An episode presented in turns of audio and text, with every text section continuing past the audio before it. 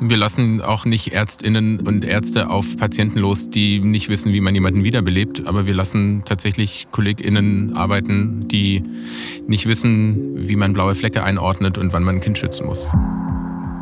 Hi, herzlich willkommen bei 1 bis 2, dem Podcast über Sexismus, sexuelle Übergriffe und sexuelle Gewalt gegen Kinder und Jugendliche.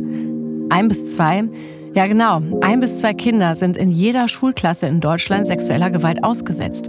Wieso das so häufig passiert und was man gegen sexuelle Übergriffe tun kann, das erfahrt ihr hier bei ein bis zwei. Ich bin Nadia Kailuli und in diesem Podcast spreche ich mit ExpertInnen, JournalistInnen und Betroffenen. Wir reden über akute Missstände, Anlaufstellen und persönliche Geschichten. Wenn es euch damit aber nicht so gut gehen sollte, wir haben in den Shownotes Telefonnummern und Hilfeangebote verlinkt, wo ihr Hilfe findet. Hier ist ein bis zwei Schön, dass du uns zuhörst. Wir werden teilweise wegen Verletzungen kontaktiert, die sonst nur bei Zusammenstößen mit Autos auftreten. Das hat der Kinder- und Jugendmediziner Dr. Oliver Berthold vor zwei Jahren in einem Interview gesagt, als es um Kleinkinder ging, die noch nicht mehr laufen können. Oliver Berthold berichtete von Schütteltraumata und von Knochenbrüchen. Und das las ich alles entsetzlich. Oliver Berthold kennt sich da aus. Er ist nämlich Kinder- und Jugendmediziner und er leitet die Kinderschutzambulanz der DRK-Kliniken Westend in Berlin und er ist Teamleiter der medizinischen Kinderschutz-Hotline. Was das ist und was er und sein Team da genau machen, das erzählt er mir heute hier bei 1 bis 2. Oliver Berthold, herzlich willkommen bei 1 bis 2.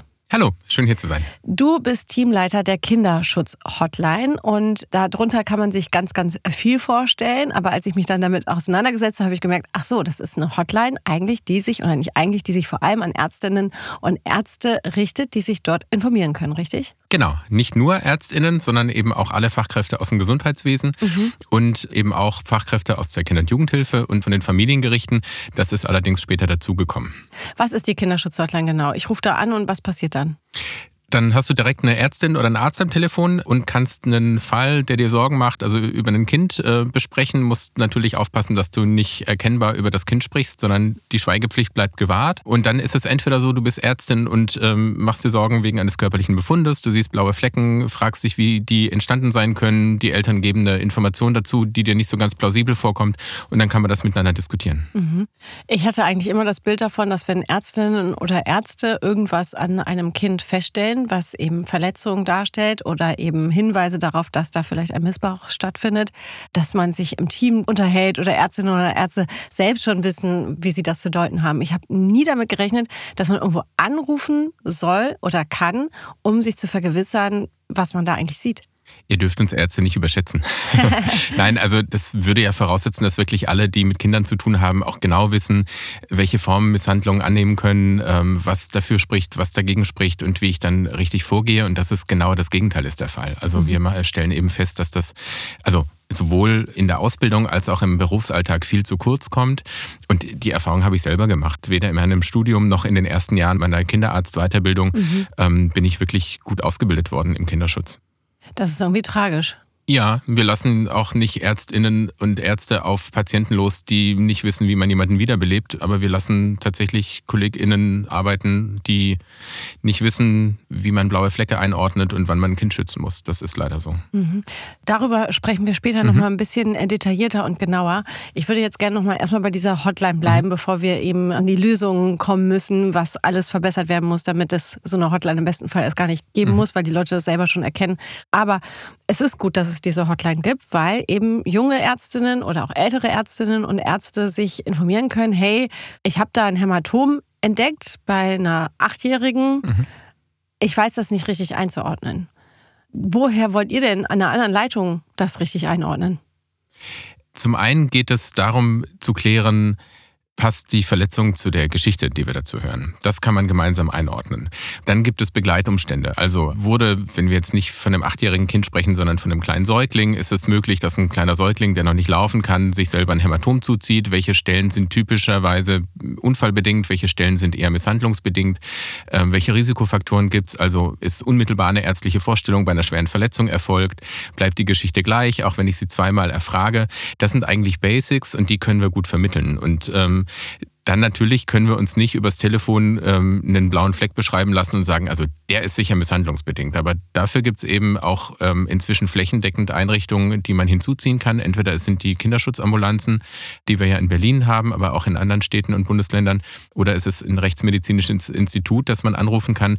Typischerweise rufen uns die Kolleginnen an und wissen gar nicht weiter. Und da geht es tatsächlich darum, den nächsten vernünftigen Schritt zu beraten. Was heißt das, die wissen gar nicht weiter? Die Sorge, dass ein Kind misshandelt worden sein könnte, löst manchmal richtig Panik aus bei den Fachkräften, manchmal einfach Sorge, manchmal ähm, so ein bisschen eine Ambivalenz. Entweder ich mache gar nichts oder wenn ich was mache, dann wird das Kind immer gleich aus der Familie genommen oder ich weiß einfach nicht, was ich als nächstes tun kann. Und das, ist, äh, das sind eben so verschiedene Fragen, die uns erreichen, bei denen wir dann gemeinsam sortieren können womit haben wir es denn zu tun und was sozusagen, wie groß ist die Besorgnis und wie schnell muss was passieren, muss überhaupt was passieren und was könnte das sein? Mhm. Also ist da vor allem ja auch eine große Unsicherheit bei den Kolleginnen und Kollegen. Wie könnt ihr dann beraten? Das klingt ja nicht nur danach, dass ihr guckt, wie ist dieser blaue Fleck einzuordnen, sondern vor allem ja auch, wie kann ich diesem Arzt jetzt helfen oder dieser Ärztin helfen, jetzt weiter die richtigen Schritte zu gehen? Es geht häufig auch darum zu gucken, welche Interventionsmöglichkeiten gibt es denn. Also äh, zum einen habe ich selber als Ärztin oder Arzt eine ganz große Bandbreite an Möglichkeiten, wie ich mit den Eltern sprechen kann, ähm, an welche Hilfen ich verweisen kann unterhalb der Schwelle, dass ich das Jugendamt informiere. Das machen viele der Kolleginnen und Kollegen auch jeden Tag hundertfach, ohne dass sie irgendwelchen Rat dafür brauchen. Das gehört zu unserem Handwerkszeug. Mhm. Wenn es dann aber die Schwelle überschreitet, weil wir natürlich im Gesundheitswesen immer auf Freiwilligkeit angewiesen sind und das auch glücklicherweise, und ich feststelle, dass die Eltern entweder nicht das tun, was ich für wichtig halte, oder dass ich nicht genau weiß, wie ich jetzt noch weitermachen könnte, dann ist häufig die Frage, was, was wäre denn der nächste Schritt? Wann darf ich das Jugendamt informieren? Breche ich damit meine Schweigepflicht? Oder ähm, muss ich sogar im Extremfall noch die Polizei hinzuziehen? All das sind Fragen, die dann eben auftauchen. Mhm. Das klingt nach äh, wahnsinnig viel Zeit. Und wenn man sich damit auseinandersetzt, gerade jetzt in dieser Grippewelle, die wir ja nun jetzt die letzten Monate auch hatten, wo jeder weiß, die Hausärzte sind überlastet, Kinderärzte sind überlastet und und und, dann noch die Zeit zu haben, bei einer Kinderschutzhotline anzurufen und diese Fälle da auch nochmal durchzugehen, klingt nach Zeit, die kaum jemand hat. Uns erreichen tatsächlich viele Anfragen auch so nach Feierabend, also 17, 18, 19 Uhr wenn sich so die Praxis ein bisschen gelehrt hat, man nochmal drüber nachdenkt, was man heute so gesehen hat.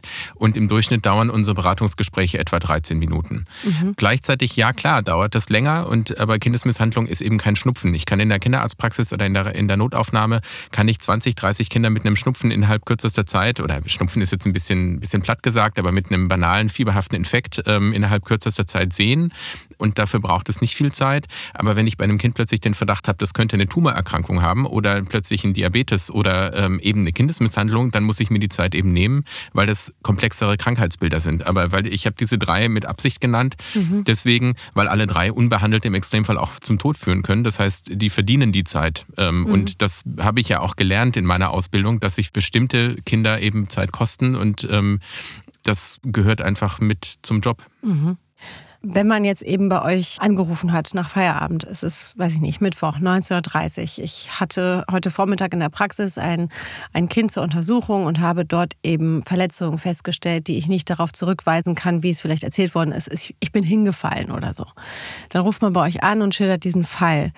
Wie geht das dann weiter? Also darf man Fotos schicken, darf man Befunde schicken oder ist es wirklich alles anonym, sowohl vom Arzt als auch von dem Patienten oder von der Patientin? Also du darfst gerne sagen, wer du bist und mhm. wo du arbeitest. Manche Informationen sind ja auch wichtig für mich, für eine gute Beratung. Ich muss wissen, aus welcher Berufsgruppe du anrufst und in welchem Setting du arbeitest. Mhm. Also das kannst du sagen, das musst du natürlich nicht. Aber was du nicht sagen darfst, ist eben, um welchen Patienten es geht. Deswegen geht auch die Übermittlung von Patientenunterlagen oder, oder Befunden nicht braucht es aber in der Erfahrung nicht. Also wir beraten jetzt seit fünf Jahren. Wir haben am Anfang auch gedacht, wir bräuchten eigentlich einen gesicherten Kanal, wo wir Röntgenbilder oder Bilder ähm, übermitteln können. Brauchen wir, also der Bedarf besteht nicht, weil flächendeckend eben Einrichtungen existieren, die das machen und die das mit einer hohen Expertise machen. Ähm, die müssen nur eben bekannt sein. Und die Erfahrung machen wir eben auch, dass wir zum Teil auch einfach darauf hinweisen, dass unmittelbar neben sozusagen neben der Praxis oder dem Krankenhaus, aus dem wir angerufen werden, ja eine ähm, Kinder Kinderschutzambulanz oder eine rechtsmedizinische Einrichtung existiert, die genau das leisten kann. Das mhm. heißt, häufig geht es auch einfach um Vernetzung und nicht so sehr darum, selber sich ein Röntgenbild anzugucken. Mhm. Okay, das heißt, ihr vermittelt dann die Ärzte auch äh, an andere Stellen einfach weiter, von denen die vorher ja, nicht direkt wussten, dass sie da auch Hilfe bekommen können in der Art und Weise, wie sie jetzt weiter vorgehen mit dem Kind oder der Familie. Genau. Okay. Wie oft klingelt bei euch das Telefon? Mm, das ändert sich regelmäßig. Also äh, wir haben jetzt so 5000 Beratungsgespräche gehabt in den letzten fünf Jahren. Also man kann so in der Schicht ungefähr von zehn Gesprächen ausgehen. Pro Tag? Pro Tag. Also wir haben zwei Schichten. Wir haben eine Schicht, die von 8 ähm, bis 16.45 Uhr geht. Mhm. Und die zweite Schicht ist dann die Spätschicht, die die ganze Nacht übergeht, ähm, wo wir dann eben von 16.45 Uhr bis zum nächsten Morgen das Telefon besetzen. Mhm. Was einfach der Tatsache geschuldet ist, dass wir nachts deutlich weniger Anrufe haben. Mhm. Ähm, einfach weil natürlich die Praxen zu sind und die anderen Einrichtungen und die Jugendämter sowieso.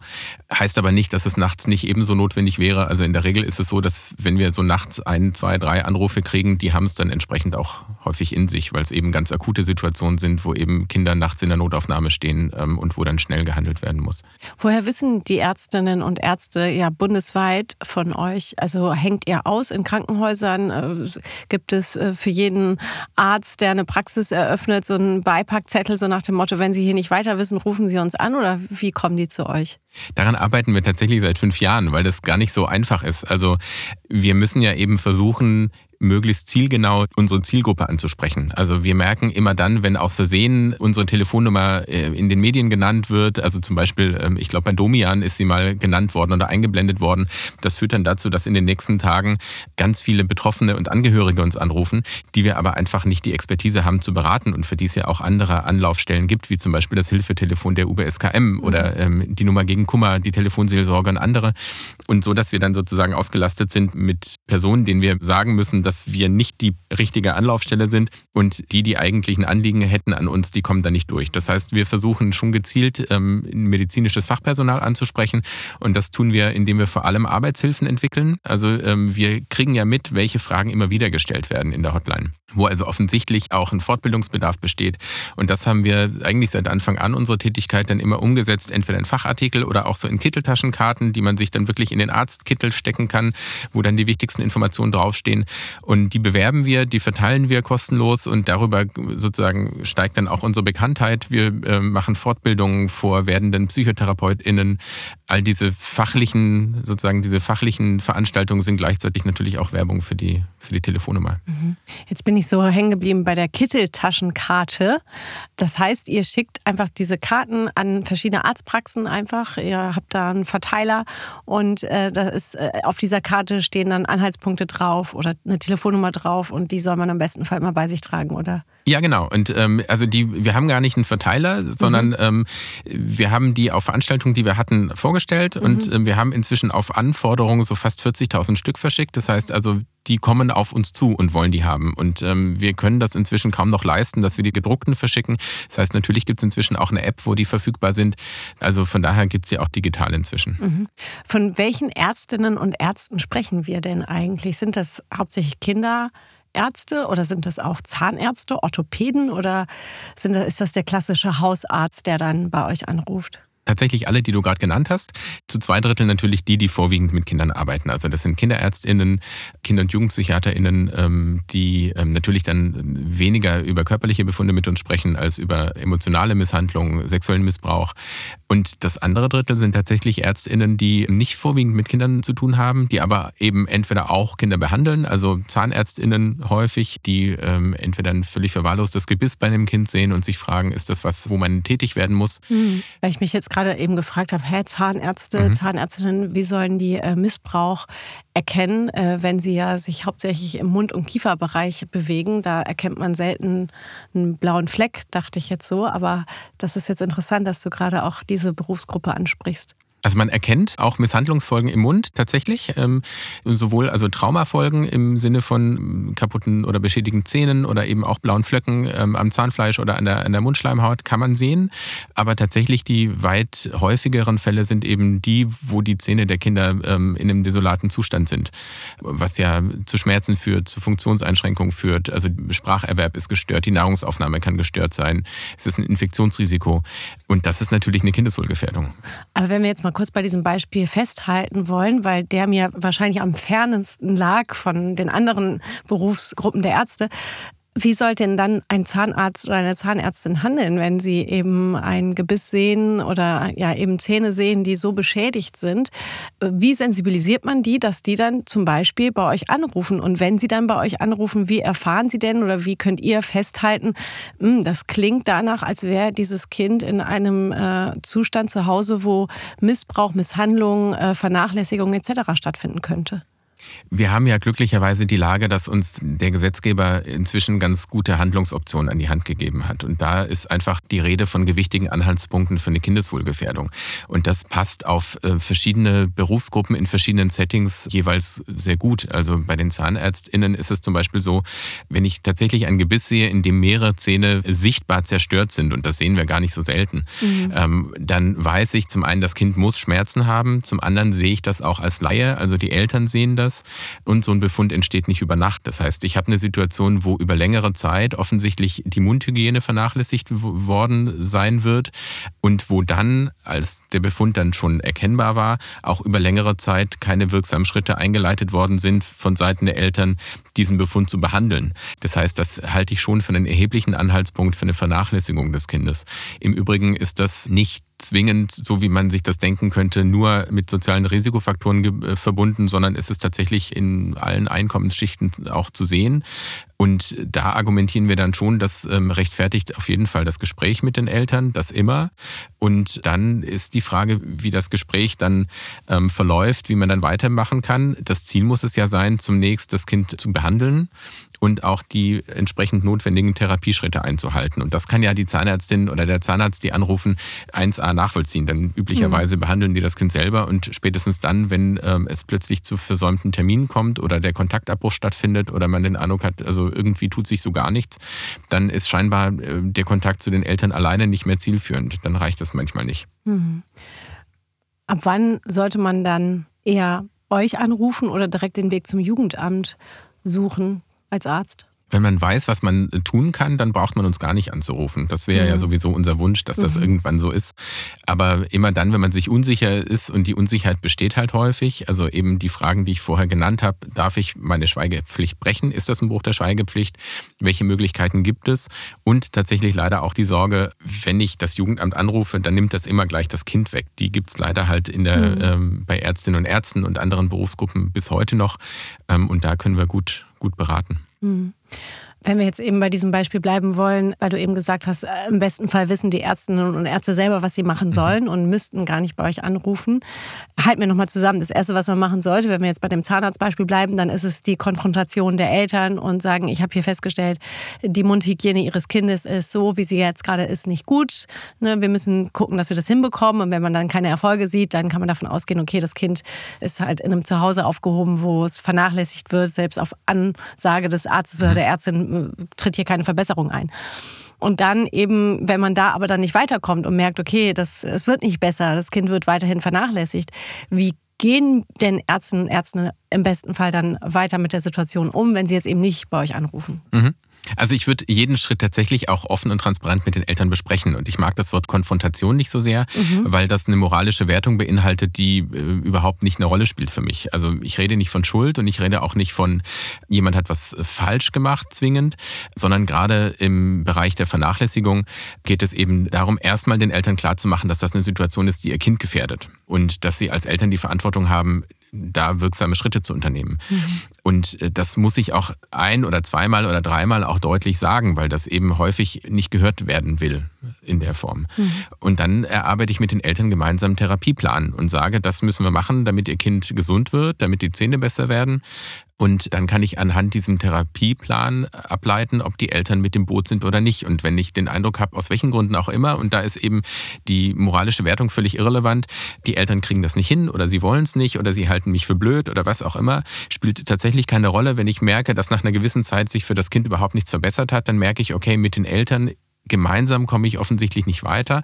Ich bin auf Freiwilligkeit angewiesen und dann würde ich den Eltern das auch so erklären, wenn ich noch den Kontakt habe, zu sagen, ich muss jetzt einfach jemanden mit ins Boot holen, der sozusagen das anordnet, dass das Kind adäquat behandelt wird und nicht zuletzt, und da würde ich den Schritt gegebenenfalls auch schon früher gehen, der sich anguckt, ist denn das nur die Spitze des Eisbergs? Gibt es weitere Aspekte der Vernachlässigung im Haushalt? Oder ist es wirklich nur das Zahnproblem, das kriegen wir als Zahnärzte dann aber auch gelöst. Also, mhm. und dafür ist das Jugendamt zuständig. Das würde ich den Eltern vorher mitteilen und dann mhm. würde ich das Jugendamt informieren, auch wenn die Eltern nicht einverstanden sind. Das Recht habe ich. Mhm. Und seid ihr dann auch als Kinderschutzhotline am Ende auf diejenigen, die dann den Ärztinnen und Ärzten sagen, okay, ich würde an dieser Stelle raten, kontaktieren Sie das Jugendamt, weil da eben ja wahrscheinlich auch die große Hürde ist bei vielen zu sagen, wenn ich jetzt das Jugendamt kontaktiere, dann werden hier ganz andere Schritte eingeleitet, abgesehen davon, dass ich als Arzt äh, Hinweise darauf gebe, dass äh, das Kind irgendwie äh, besser betreut werden muss. Ja, wobei wir tatsächlich auch ähm, sehr häufig darüber reden, was kann ich denn als Ärztin vorher noch machen, bevor ich das Jugendamt informieren darf, mhm. habe ich wirklich alle meine Möglichkeiten ausgeschöpft. Das ist ein ganz wichtiger Schritt, weil äh, manchmal das Gespräch zu kurz kommt mit den Eltern, weil man eben Angst hat, dass das Kind misshandelt wird und dann nicht mehr weiß, wie kann ich das mit den Eltern besprechen? Darf ich das überhaupt mit den Eltern besprechen? Schadet das vielleicht, wenn ich das mit den Eltern bespreche? Manchmal ist tatsächlich auch die berechtigte Sorge, das Kind wird erst recht bestraft, weil es sich zum Beispiel der Ärztin gegenüber geäußert hat. Oder in der Schule zum Beispiel, wenn, ähm, wenn das Kind in der Schule erzählt, dass es zu Hause geschlagen wird, dann muss man schon auch miteinander diskutieren. Hat man die Sorge, wenn man die Eltern einbezieht, dass das für das Kind erstmal nochmal schlimmer wird? Dann informiert man die Eltern natürlich nicht, sondern direkt das Jugendamt. Aber in den allermeisten Fällen ist es sinnvoll, das Gespräch zu suchen. Das ist nicht immer so. Und vielleicht habe ich als Ärztin oder Arzt noch eigene Möglichkeiten, habe ich eine Beratungsstelle an der Hand, die ich empfehlen kann, mit der ich gute Erfahrungen gemacht habe. Manchmal muss es gar nicht das Jugendamt sein. Ziel ist immer, dass es dem Kind besser geht. Mhm. Ich habe gerade so, ich weiß ja gar nicht, wie ich das beschreiben soll. Wir haben jetzt hier einen wahnsinnigen Fachpodcast, ja, rund um, äh, äh, wie gehen Ärztinnen und Ärzte damit um, wenn sie Kinder sehen, wo sie das Gefühl haben, hier stimmt was nicht, mhm. äh, in jegliche Richtung. Und jetzt gerade denke ich mir so, puh, ey, das ist echt eine ganz schöne Verantwortung. Also ich versuche mich gerade hineinzuversetzen in die Rolle eines Arztes oder einer Ärztin, äh, die da irgendwie was feststellt und dann ihre ärztliche Sorgfaltspflicht nachkommt und sagt, so geht es nicht, wir müssen hier besser werden, bla bla bla.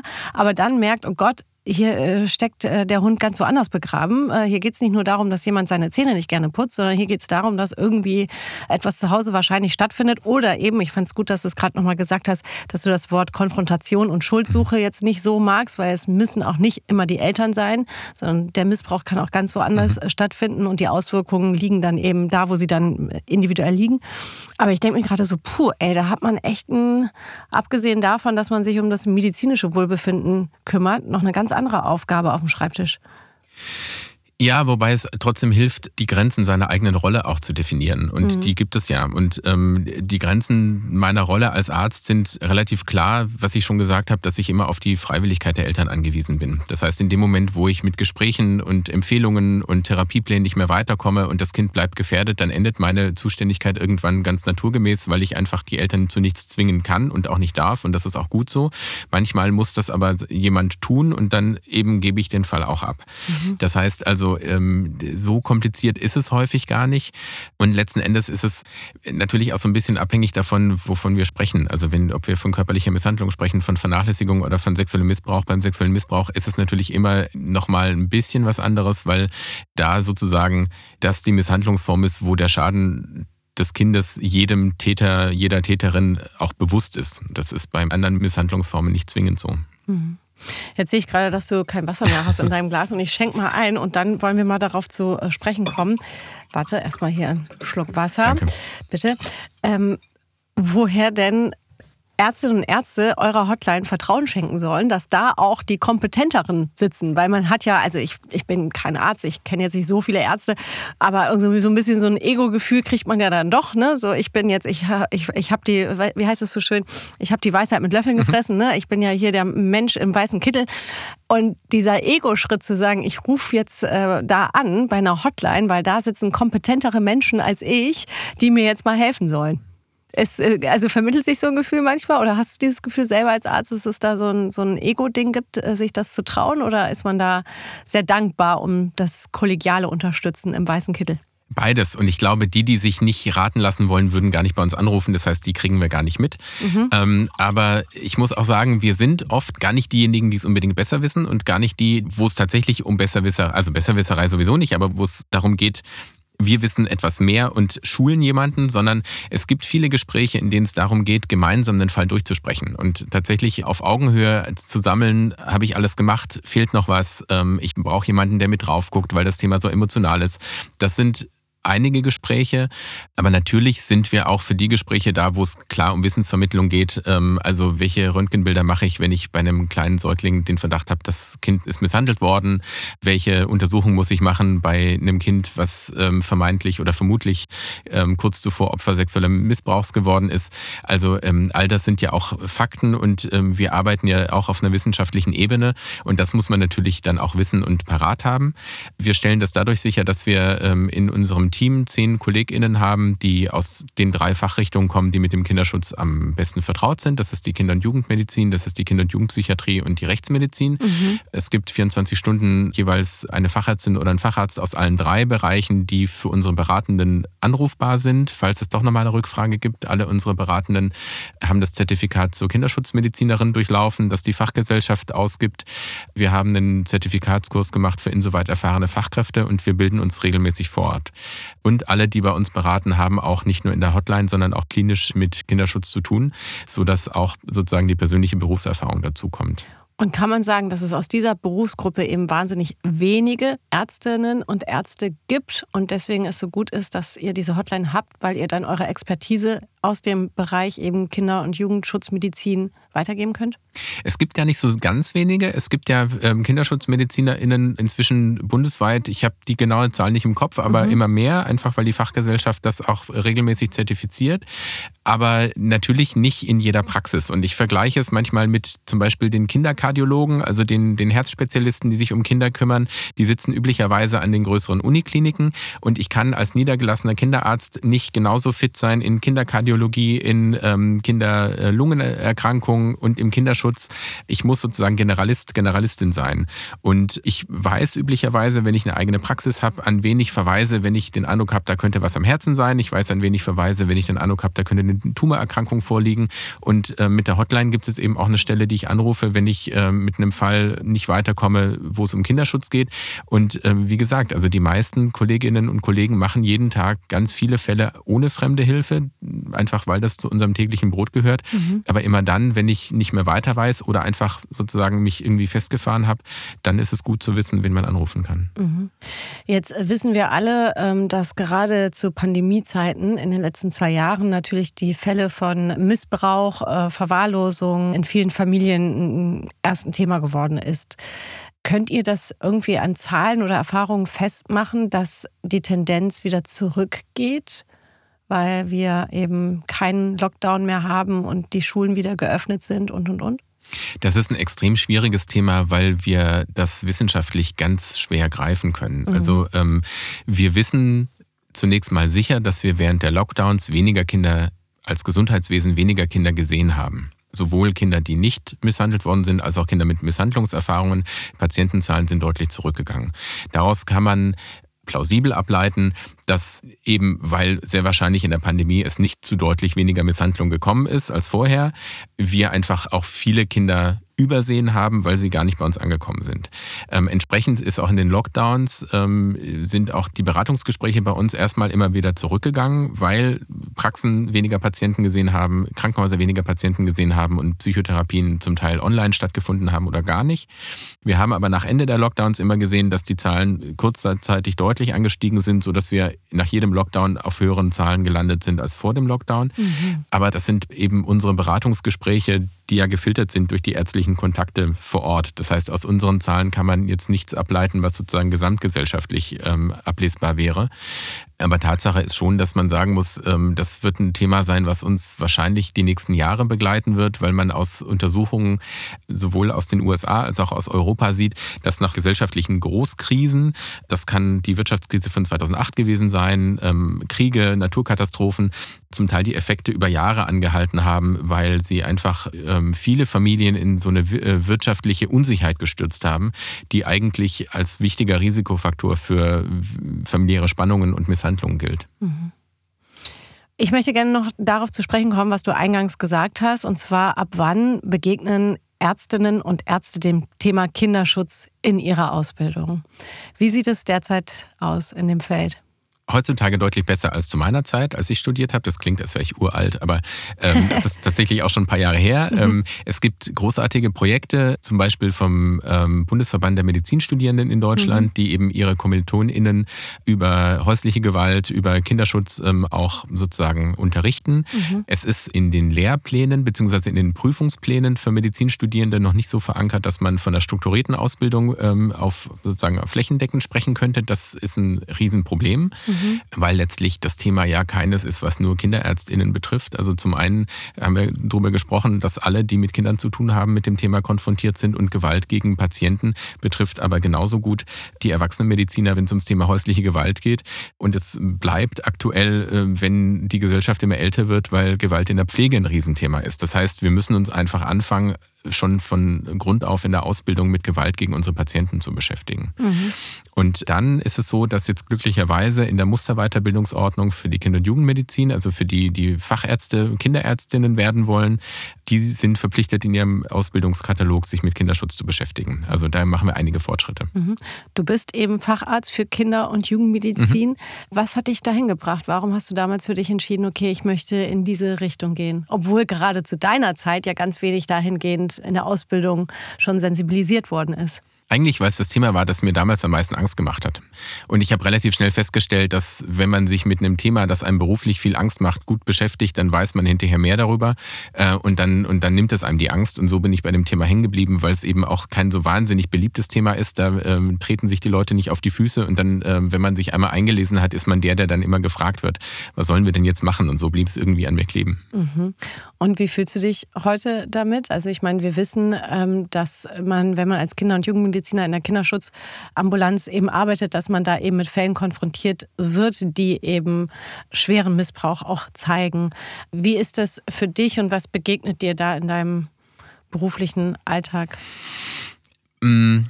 Eigentlich muss man sagen, wir haben Einblick in Bereiche der Gesellschaft, die wir uns hätten nicht träumen lassen können und ähm, wo tatsächlich alles in einem auch den Kopf schüttelt und sagt, das kann eigentlich nicht wahr sein. Und ähm, das ist was, was man, wo man eine gewisse tatsächlich professionelle Distanz braucht. Wir haben eine gute Forschung, wir haben ähm, viel Berufserfahrung, wir haben gute Abläufe, um dann einfach das abzuarbeiten und hinterher eine vernünftige Aussage treffen zu können. Aber ich kann tatsächlich sehr gut alle Kollegen Kolleginnen und Kollegen verstehen, die, wenn sie mit dem Thema alleine konfrontiert sind, erstmal Angst davor haben und den Impuls haben, den Kopf in den Sand zu stecken. Also mhm. das finde ich, darf man sich auch ehrlich eingestehen, dass dieser Impuls da ist. Ähm, wir würden damit unseren Patienten nur keinen Gefallen tun. Deswegen ist das sozusagen unsere Verantwortung als Profis, den Kopf aus dem Sand wieder rauszuziehen. Mhm. Aber letzten Endes muss man auch fairerweise sagen, dass das ähm, ein Bereich ist, bei dem man immer sich selber überprüfen muss, kann ich das gerade noch ertragen oder kann ich, ähm, wie lange kann ich den Job machen und ist es im Moment zu viel? Auch das wäre was, was ich immer mit auf den allen auf den Weg geben würde, sich einzugestehen, dass das ein Job sein kann, der auch mal krank macht oder der auch nach einer Auszeit verlangt. Und wenn man sich mit Kolleginnen und Kollegen austauscht, dann ist das, hat das doch viele betroffen, auch mal, dass man gemerkt hat, ich kann jetzt gerade einfach ein paar Wochen den Job nicht mehr machen und muss was anderes machen. Und ähm, das muss man auch, sozusagen muss man sich auch zugestehen. Das mhm. ist einfach was, wo man auch mal eine Pause braucht. Musstest du dir das im Laufe deiner Zeit schon mal zugestehen? Ich habe auch schon mal eine, eine, Auszeit gebraucht von dem Job äh, tatsächlich.